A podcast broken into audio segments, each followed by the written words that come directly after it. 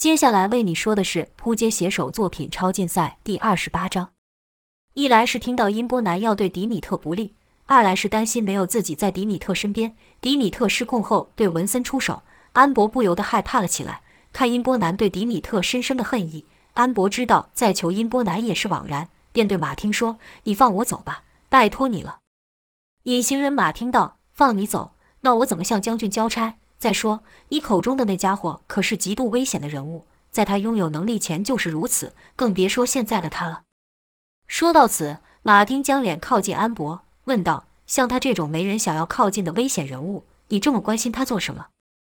安博被马丁瞧得很不自在，可还是小声的回道：“他对我并没有不好。”音波男听到后冷笑了起来，跟着说道：“我看过他的资料，他可没少对无辜的人下手。”真搞不懂，像他这种残忍的家伙，还有人会帮他说话。此时，对讲机传来了特工队长的声音，说道：“我们完全不是这怪物的对手，他比资料上说的恐怖太多了。我的人都被他打倒了，请求支援，请求支援。”马汀跟音波男同时问道：“发生什么事了？”因为对讲机传来的除了队长声音外，还有一阵阵的惨叫声。安博知道迪米特彻底失控了，喃喃道。我要回去，他需要我，你们必须带我回去，不然他们都会没命的。音波男听安博一直帮迪米特说话，自己对迪米特的恨意又无处可发，便出手掐住安博，说道：“你给我闭嘴！没听到我的兄弟正被那家伙给害了？没听到那些惨叫声音？这可都是你口中的那位好好先生做的好事啊！说到底，你跟他根本就是同类，都是死亡的化身。”音波男手劲甚大，安博的脸一下就紫了。他的双手虽然努力的想要掰开音波男，但无奈两人力量相差悬殊，安博根本就掰不开音波男。马汀原本想要出言制止音波男的，可一想到刚才队长所说的话，便没有说话了。安博感到愈来愈难呼吸，心想：要是我不回去的话，就没人能阻止迪米特了。还有文森，文森也会有危险，我不能和他们走。这时，就看安博嘴唇快速的动了起来，像是在念什么。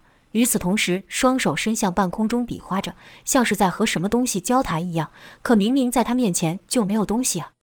紧接着就听到一声闷哼，马汀不知道怎么了，居然用力地掐住自己。坐在他身旁的特工也是如此。跟着就看音波男掐安博的那只手上出现了黑色的手印，并慢慢地向上延伸，好像有什么无形之物在碰他一样。四周的空气也突然变得寒冷，连呼吸都会吐出白雾。音波男知道是安博做的。手上加劲，命令道：“给我立刻住手！”他掐住安博的那手被一股无形的巨大力量给掰开了，跟着他的另一只手也是如此。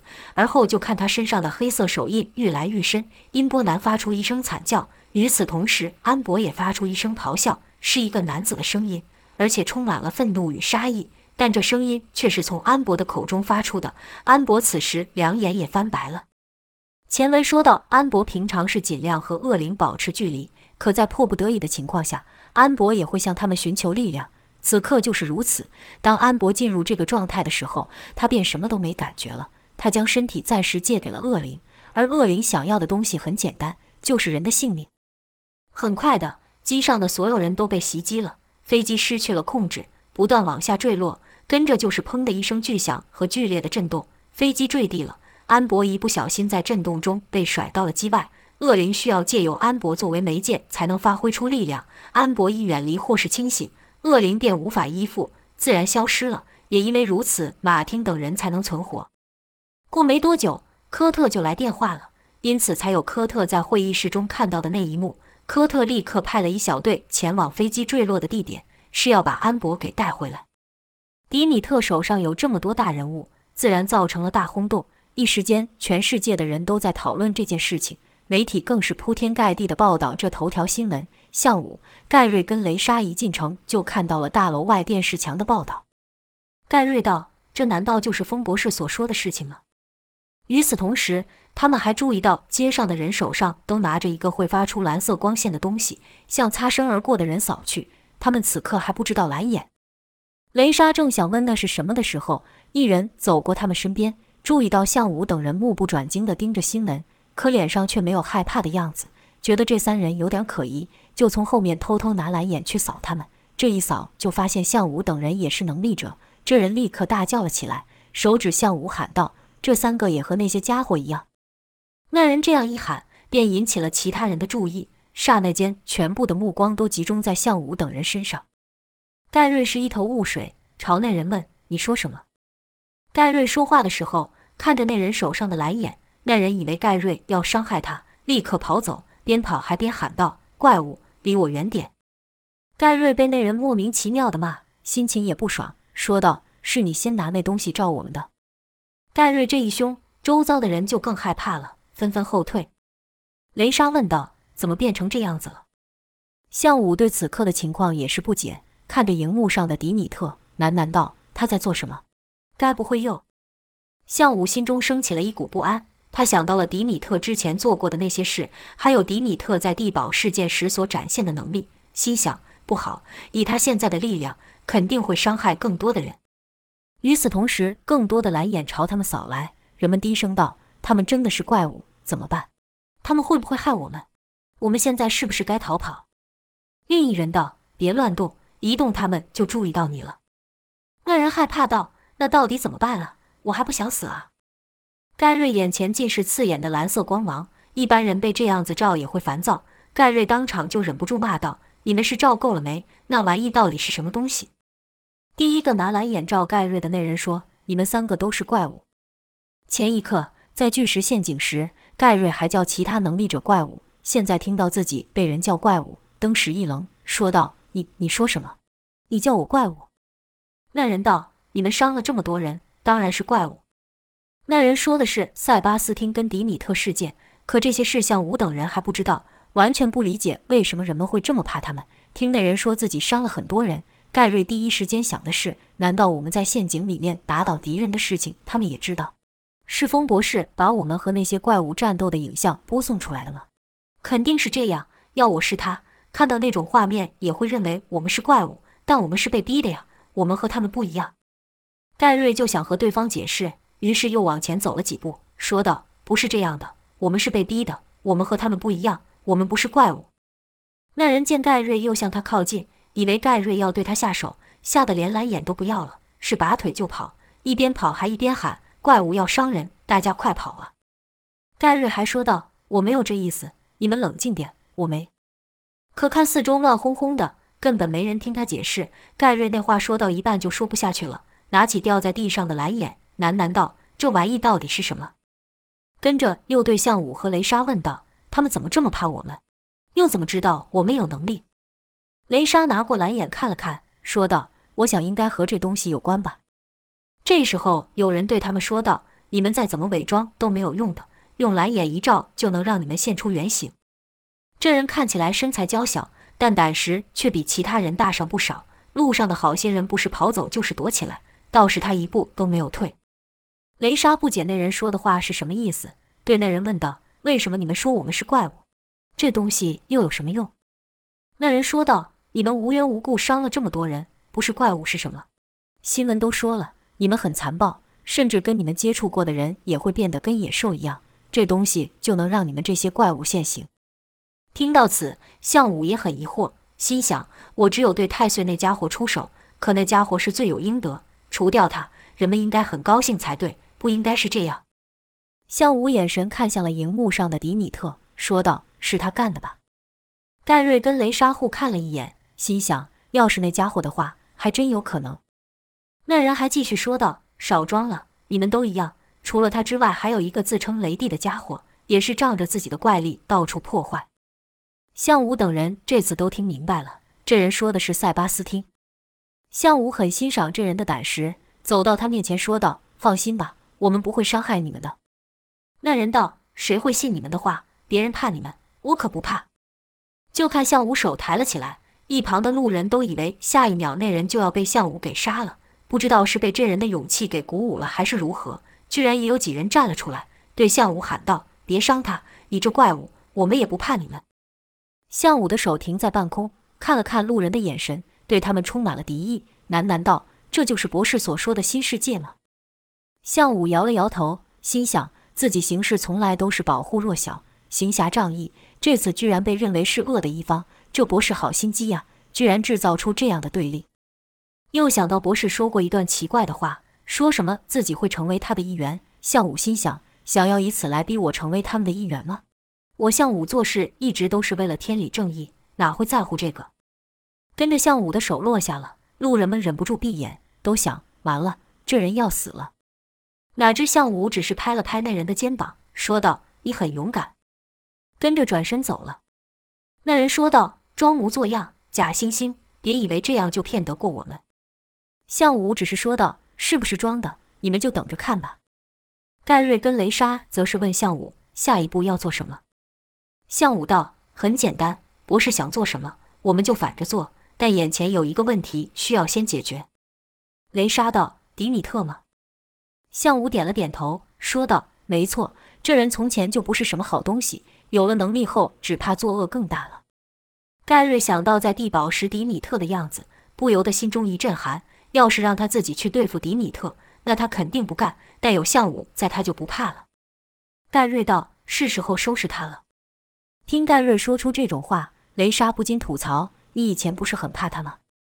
盖瑞去了一声后说：“是卢卡斯怕他。”向武则是说道：“对付那家伙可比之前都要危险多了，你们还要跟着我吗？”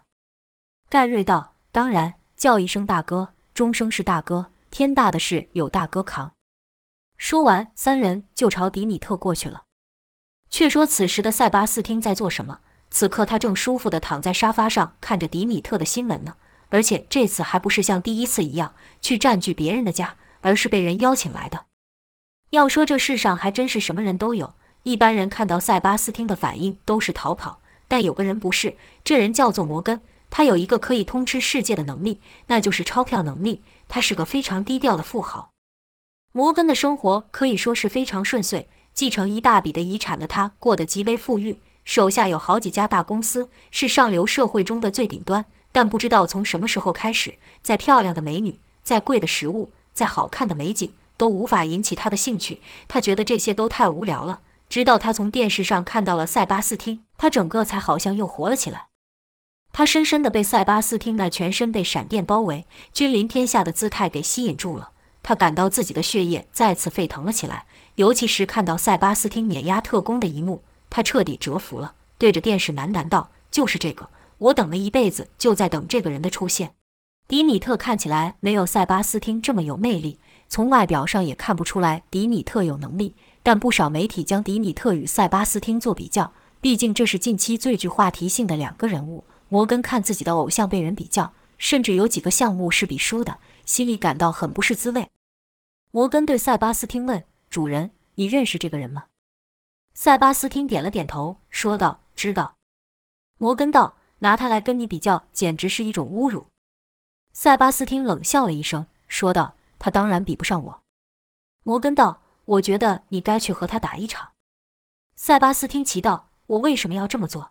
他要做的事和我又没有关系。”摩根道。光是他和你做比较，就是一种亵渎，有损你的地位。你是最顶尖的能力者，独一无二，不容挑战的。我觉得许多人还没认清这一点。我想借由这次机会，可以让那些议论者闭嘴。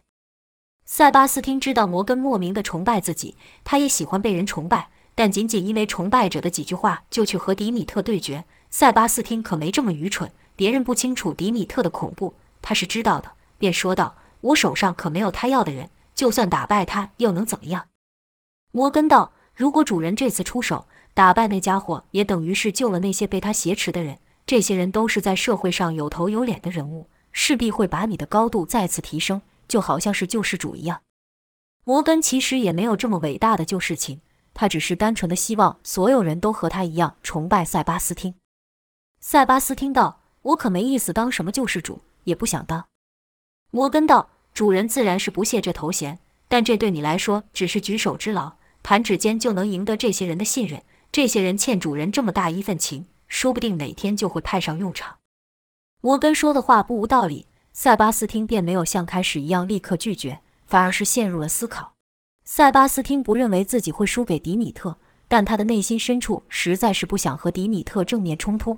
他觉得迪米特就是一个可怜的人，而且行事不顾任何后果。要是被迪米特给缠上了，那随之而来的麻烦将会不堪设想。与这点比起来，那赚来的人情算得上什么？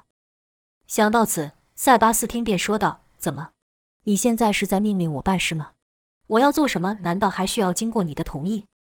尽管塞巴斯汀说这话的时候语气并没有任何异常，但这话到了摩根耳里，却像是塞巴斯汀对自己的极度不满。摩根对塞巴斯汀的态度一直都很恭敬，而塞巴斯汀也没对他这样说话过。摩根立刻跪了下来，说道：“不敢，主人想做什么就做什么。”塞巴斯汀哼了一声，说道：“知道就好。”塞巴斯汀摆了摆了手，摩根才敢站起来，而后就安安静静站在一旁陪塞巴斯汀看电视。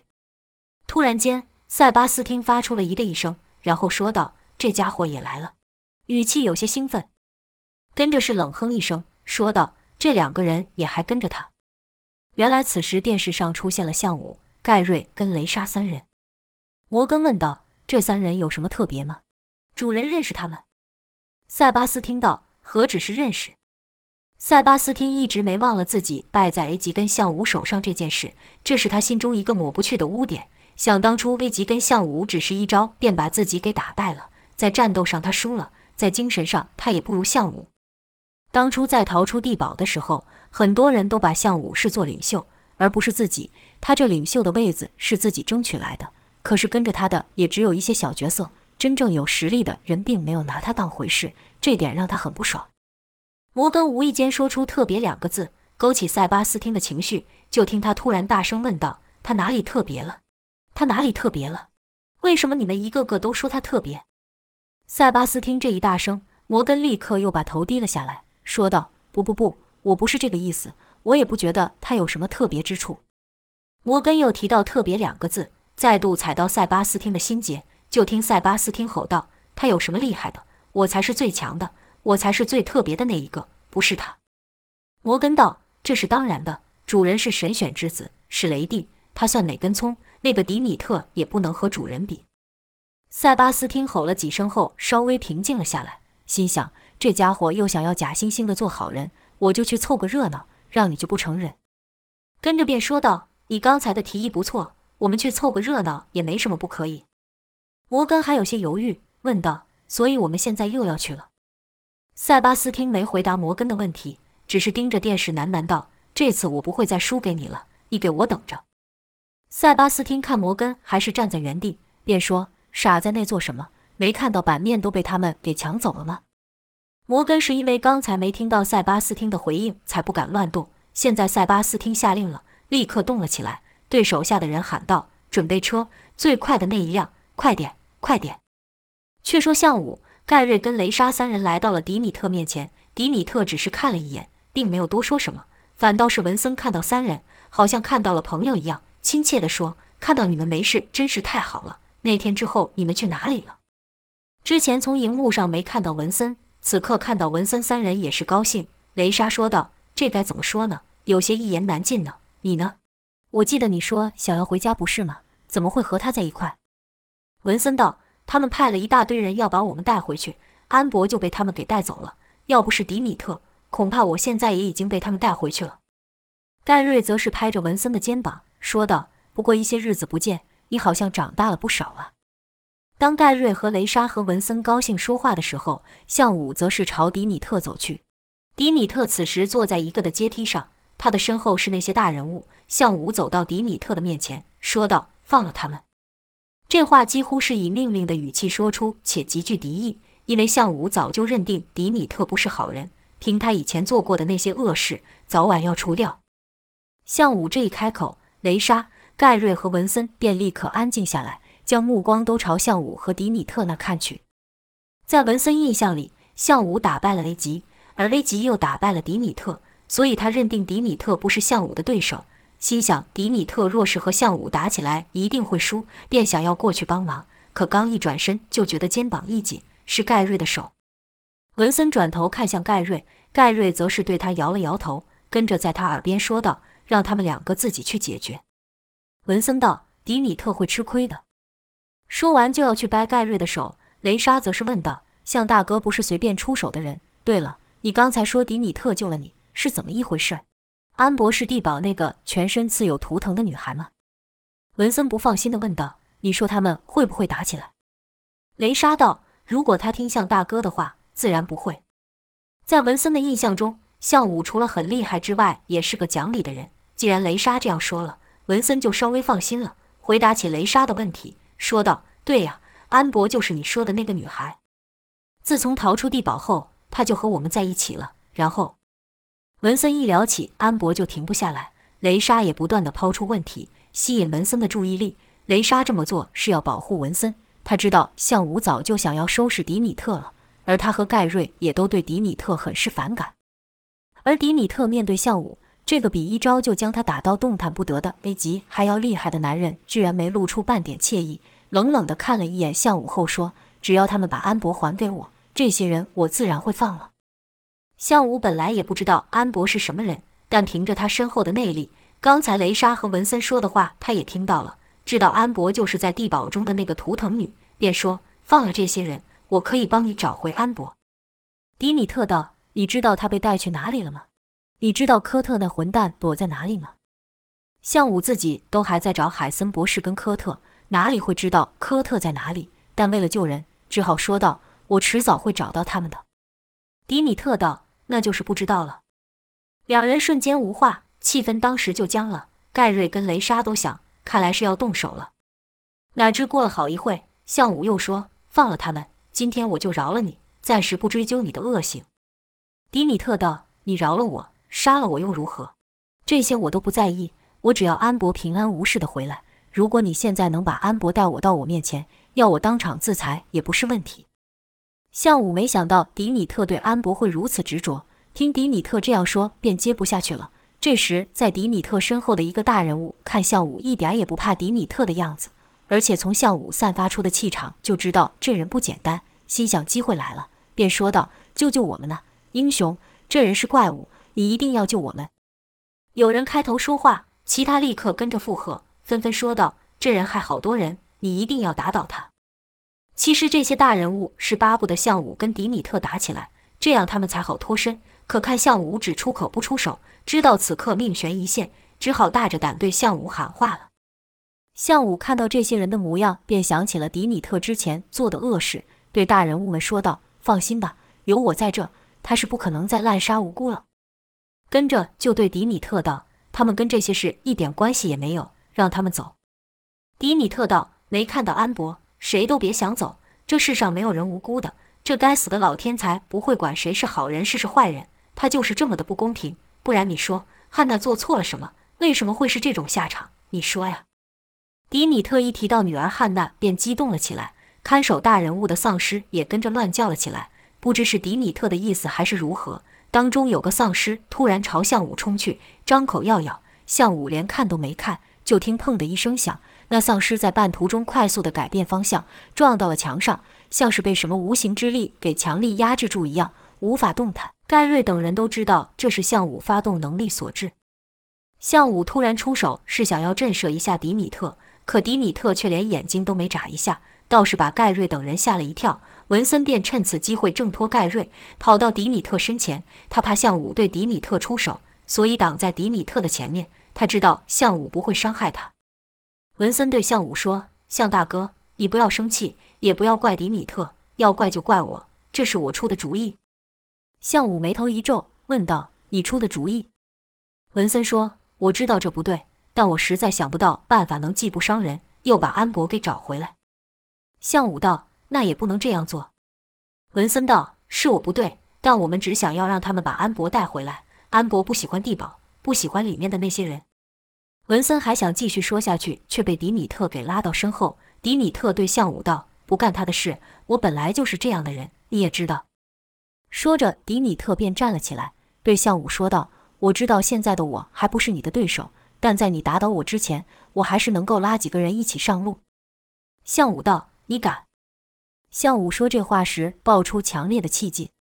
迪米特道：“为了安博，我什么事都做得出来。”就看迪米特拿武器指着一人，那人本来一直盼着两人动起手来，这下是立刻改口说道：“英雄，别冲动，两位都别冲动。”文森则道：“不会的，我们不会伤害任何一个人。迪米特说的只是气话，你不要当真。”可向武知道，迪米特所说的可不只是气话，迪米特是真的会这么做。